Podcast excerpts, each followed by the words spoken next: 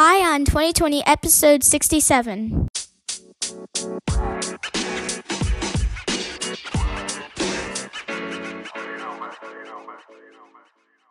Have 2020 Vision with Eye on 2020, the podcast that brings you all the news and events in the lead up to the next presidential election. I am Ray Eaton, and I will keep you up to date as we approach November 2020 with a libertarian perspective of all the candidates and their policies, along with the news. Thank you for tuning in. Now let's clear our vision.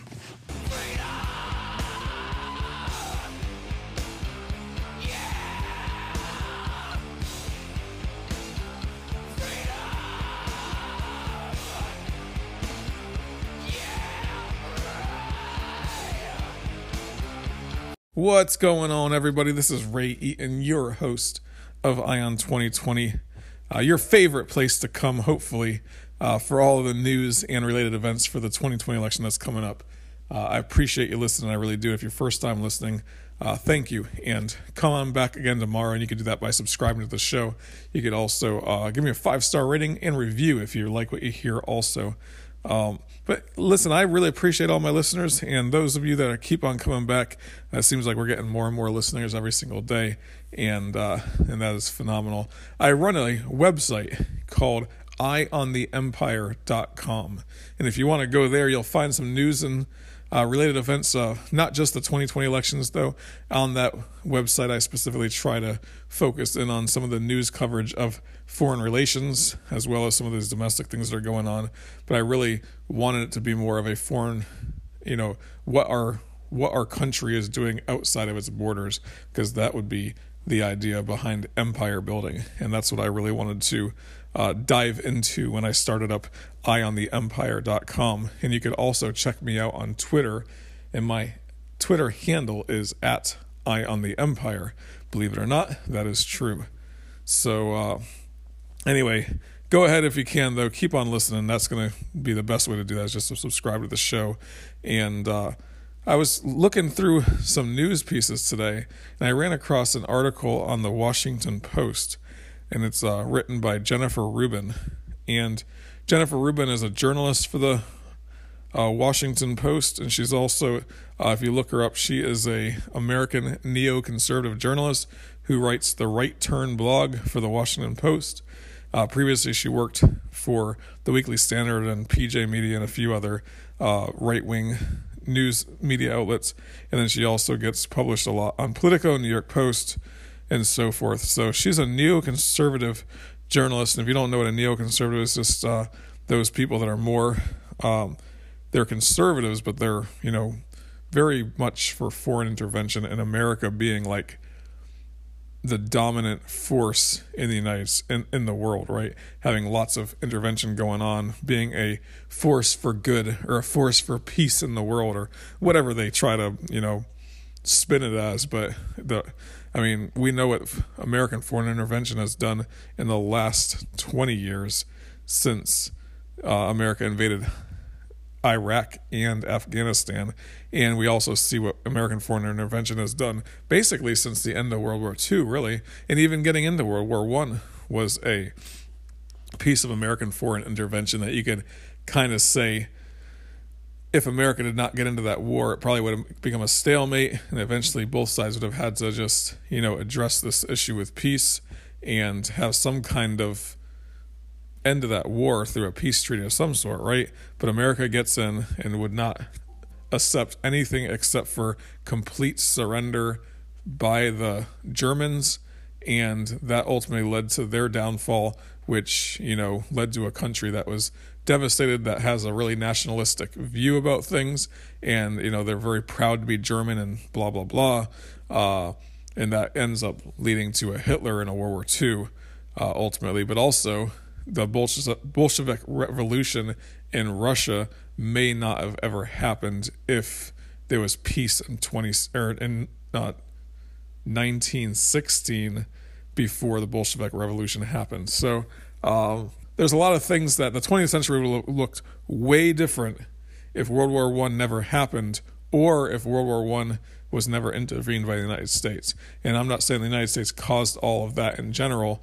Um, nations do seem to pick sides in matters, but uh, we're looking at a it seems like when another foreign power gets into something, especially as a foreign power as powerful as the United States is and was at the time, um, with as many people in the industry that it had and so forth, it does create some uh, unintended consequences down the road. And uh, we are seeing that today as well with a lot of the things that are going on in Syria, with a lot of things that went on in Libya, a lot of things that are going on in Yemen.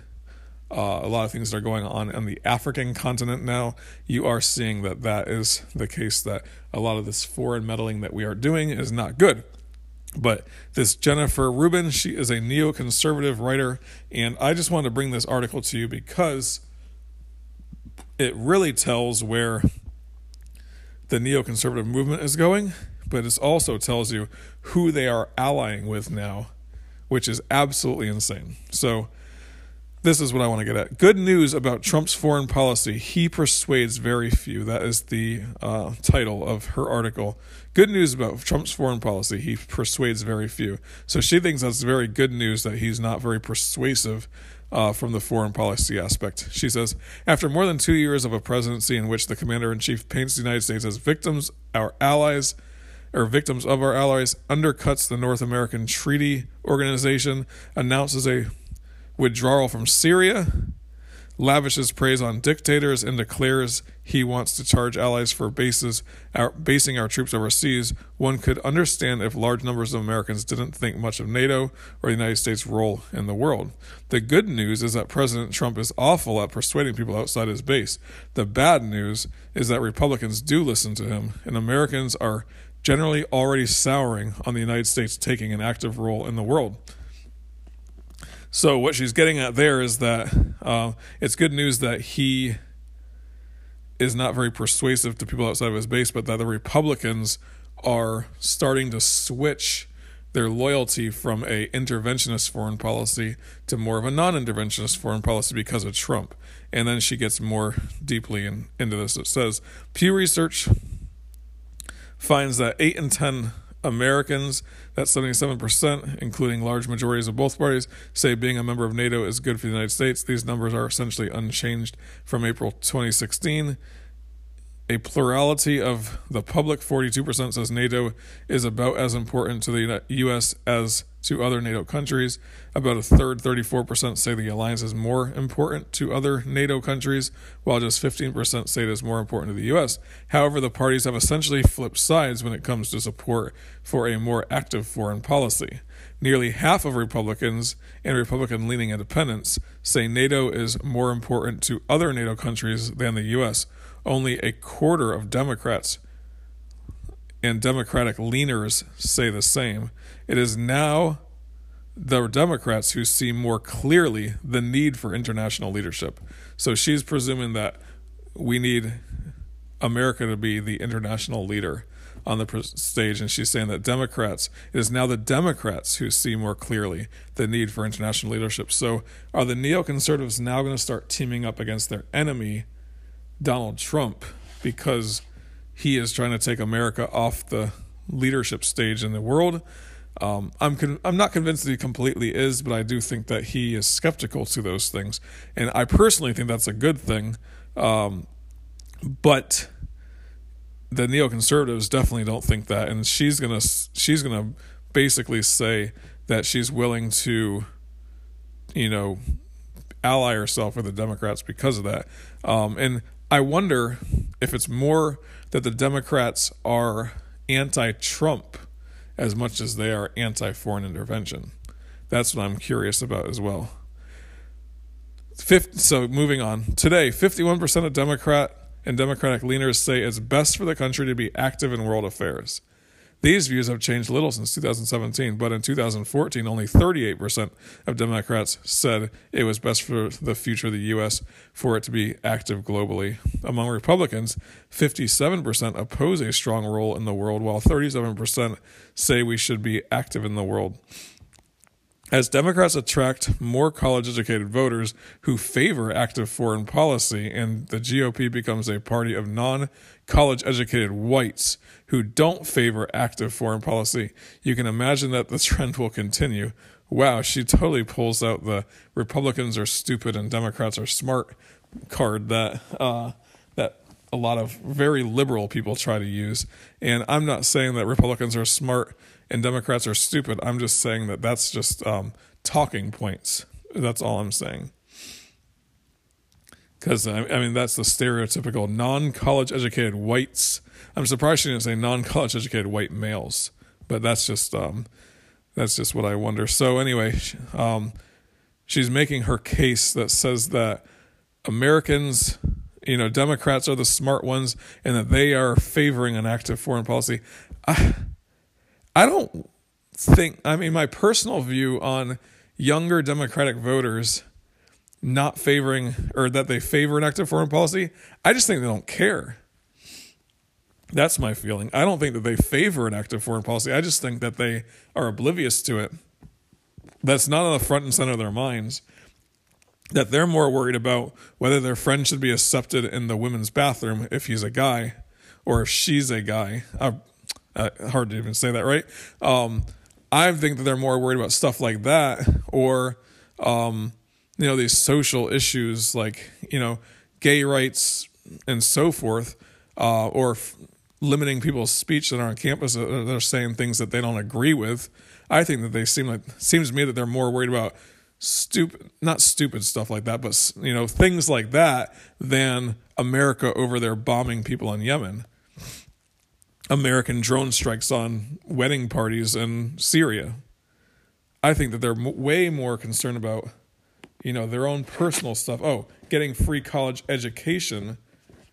I think they're way more concerned about that kind of stuff than they are about anything to do with foreign policy because none of the Democrats are making that a key part of their campaign.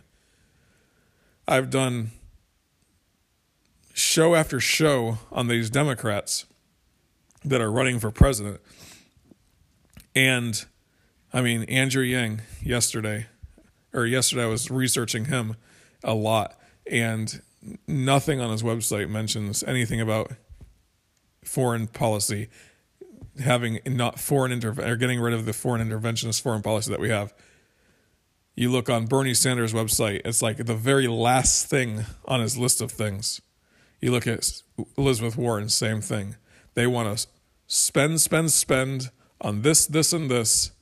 And the very last thing on their list is anti or is an anti foreign interventionist foreign policy. And the reason why is because they know that their followers are not concerned about that issue. They're doing it as a more holding out a carrot to those few people that are nowadays that care about the uh, the foreign policy. And then you have Tulsi Gabbard who makes that the primary thing on her campaign. That is the number one thing that she talks about is foreign intervention, get a, a policy of peace among nations, of America pulling out of these countries. That's that's her number one campaign issue, and she's having so much heart, such a challenge to get traction on the ground among these younger people who are, unless you tell them that you're going to get them free health care unless you tell them you're going to give them free college education, unless you're going to tell them that you're going to stick it to the rich man. That's the only thing that they care about. They don't care about this, um, the other stuff. They don't. They don't care about the foreign policy. So when this lady says Democrats attract more college educated voters who favor active foreign policy, that's not true. They may attract more college educated voters who just are oblivious to foreign policy. That's that's the truth of the matter, and that's my I mean that's my opinion. But you could do the research. I mean, there's a reason why foreign intervention is anti-war policy is not at the top of anybody's list. That's a that's a leader in the in the Democratic field right now. None of them. Beto O'Rourke nowhere to be found. Nowhere. Joe Biden hasn't really declared, so you don't really know where he's at. But he was in the Obama administration. So if he says, no, now I'm anti war, he has to go back on his boss and say something, you know, and he, he can't do that. He cannot backtrack on it because he has an eight year record of drone bombing. That's what he has. So moving on. Overall, that comes out to 49% favoring a less active foreign policy, while 44% favor a more active approach. On one level, after a long war without a definitive ending and other foreign policy debacles, like the war in Iraq, failing to stop Syrian genocide when we could, you can understand why Americans might sour on an active foreign policy. One wonders, however, whether they oppose foreign policy engagement per se or military intervention. One clue comes from attitudes about our allies. A majority of Americans say, 54%, say the U.S. should take into account the interests of its allies, even if it means making compromises with them, while 40% say the U.S. should follow its own national interests, even when its allies strongly disagree. A wide partisan, partisan gap remains on how accommodating the U.S. should be towards its allies. A strong majority of Democrats and Democratic leaners, 69%, say the U.S. should compromise with allies about half as many Republicans and Republican leaners, 35%, say the same. Trump's America First mantra does seem to be the watchword in the Republican Party these days. And yet, despite reluctant engage reluctance to engage in the world, a substantial majority of voters know that the world would be worse off without the United States. A large majority of Americans, 64%, say the problems in the world would be worse without the involvement about 3 in 10, 29% say the U.S. involvement in the world generally hurts more than it helps. And despite their aversion to an active foreign policy, Republicans overwhelmingly think the world would be worse off. Currently, 76% say problems would be worse without the U.S. involvement, up from 60% three years ago. It's hard to know exactly what to make of these contradictory impulses. However, for politicians who understand how important that active engagement in the world is to our own security and prosperity, they might want to stress some specific ideas. So I'm not really going to get into those, but what she's trying to make the point is that Americans want America to be more interventionist across the world. I just I honestly I really think it comes down to the fact that most Americans are so, I mean, it's 17 years, sorry, 18 years after 9 11 right now. 18 years after 9 11. And we've been in Afghanistan since then. 18 years. You've been in Iraq. 17 years in Iraq. And I think that most people just don't, just, they're kind of, oblivious to it. They're kind of on autopilot. It's been so long. There's not, you don't hear casualties all the time anymore because there's just a U.S. presence there. There's not a huge amount of active fighting going on um, all the time. We've figured out how to become trainers of these militaries more and support people with, you know, bombing raids and aircraft flyovers where they drop bombs on these people, missiles and so forth. They we figured out how to do that and let the ground troops of I you know Iraqi military guys go in there and do the dirty work. Uh, Afghanis do the dirty work, but still America is running the operations in those places. And also, you have a lot of people now that are contractors that are doing a lot of this work also. So you don't have specifically a lot of U.S. military deaths because of it. So it just doesn't seem like a problem anymore. And in that kind of world, I think that you have an American population that just doesn't care. And you can see that because on the Democratic side, none of them talk about that now. When when Donald Trump talks about it, everyone criticizes him that he wants to get out of Syria the generals on the ground and John Bolton, you know, contradict him whenever he just says that he wants to get out. They contradict him on those issues. So and and he doesn't have I not that he doesn't have the backbone to do it, but he doesn't have the I don't know if he even has the ability to do it because of all of the pressure from everyone around him. And Scott Horton, I don't know if you guys have ever heard of Scott Horton before, uh, but he has a show on uh, the Scar- the Scott Horton show, but he wrote a book called um, "Fool's Errand: A Time to or Time to End the War in Afghanistan," and he wrote that book, but he also does interviews with lots and lots of reporters. I mean, I think I think he's coming on five thousand interviews soon, and he's been doing this since the late '90s, I believe. And uh, he's probably one of the best speakers I've ever heard on foreign policy. When he when he's speaking, he knows the details, the ins and outs of everything. But uh, one of the things that he says is that president, like a president that says, "I'm pulling out of Afghanistan," if things blow up in his face, then when he when when he pulls the troops out, then that's a loss for him. It looks bad on his record. It looks bad going into an election year. It looks bad from every standpoint. So as long as they never pull out, they can never defeat. as long as they can never pull out and stay on top of it just enough, they can never claim victory, but they could also never um, be known as the one that got defeated. And that's just a, that's a sick scenario, in my opinion when we're in a world that's like that. But um, it does it's it's not politically expedient at all for Donald Trump to specifically leave Afghanistan, leave Syria, at least leave somebody there.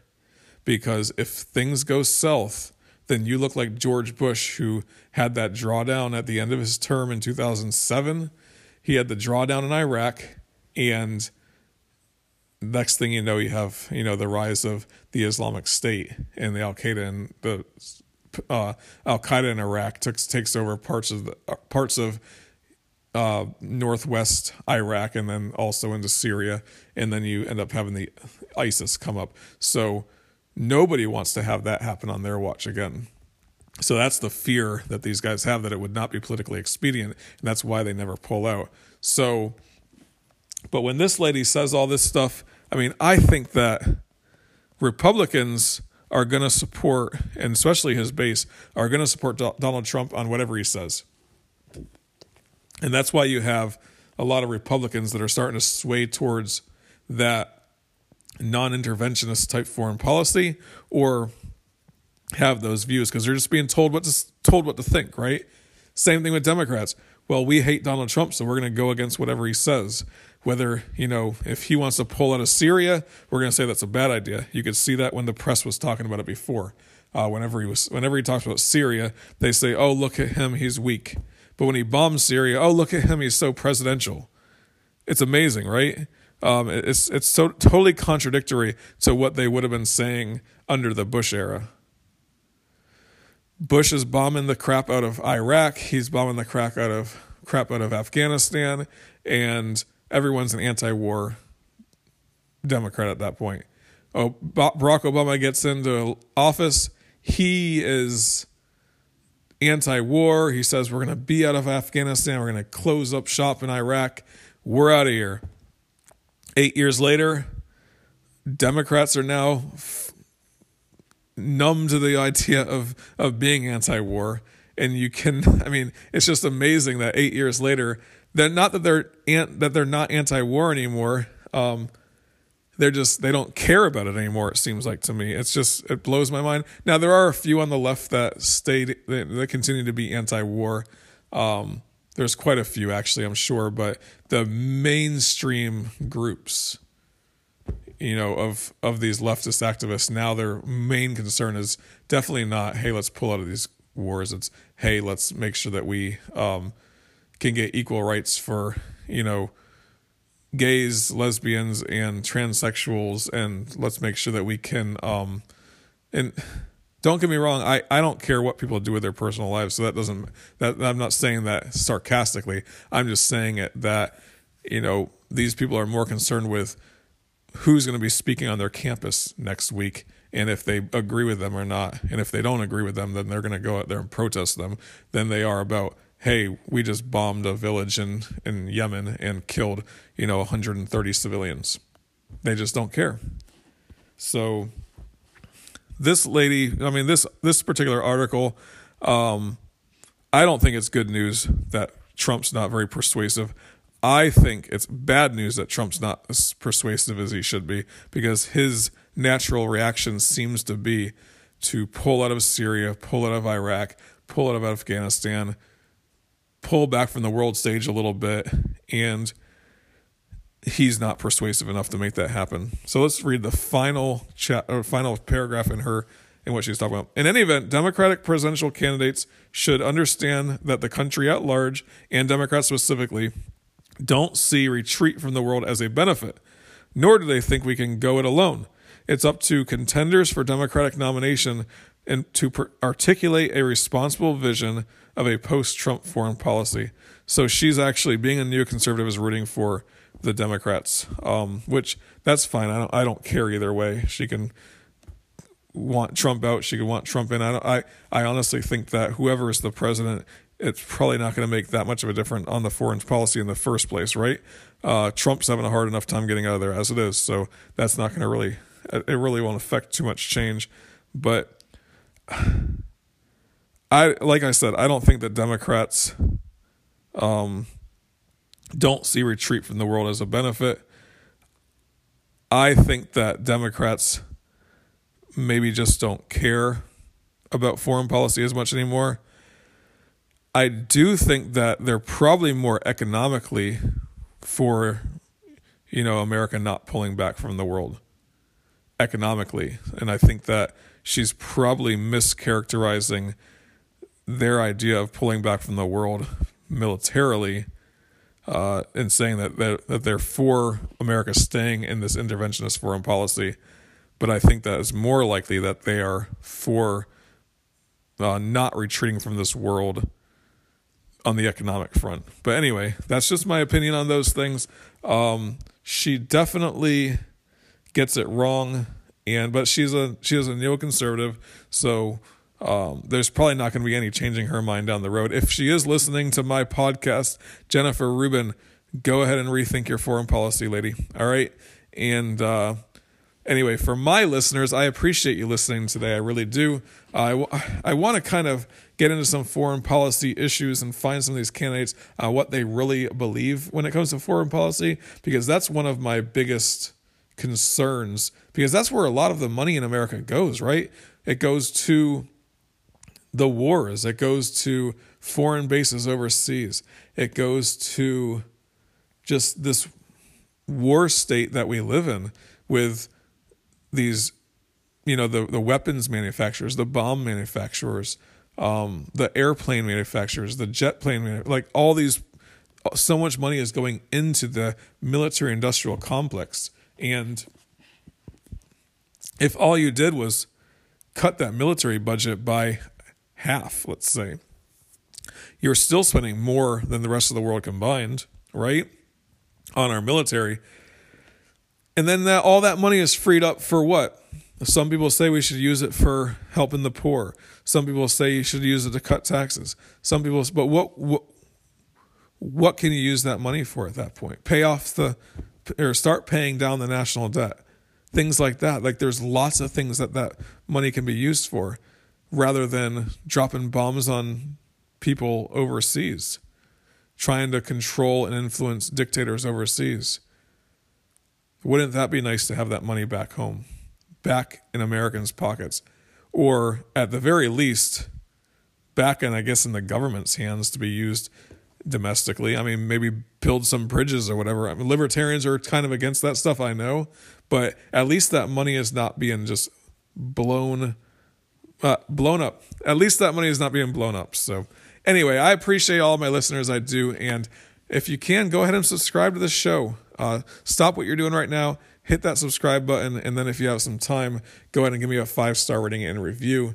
And uh, come on back tomorrow and keep on listening. All right. You can find me at Eye on the Empire.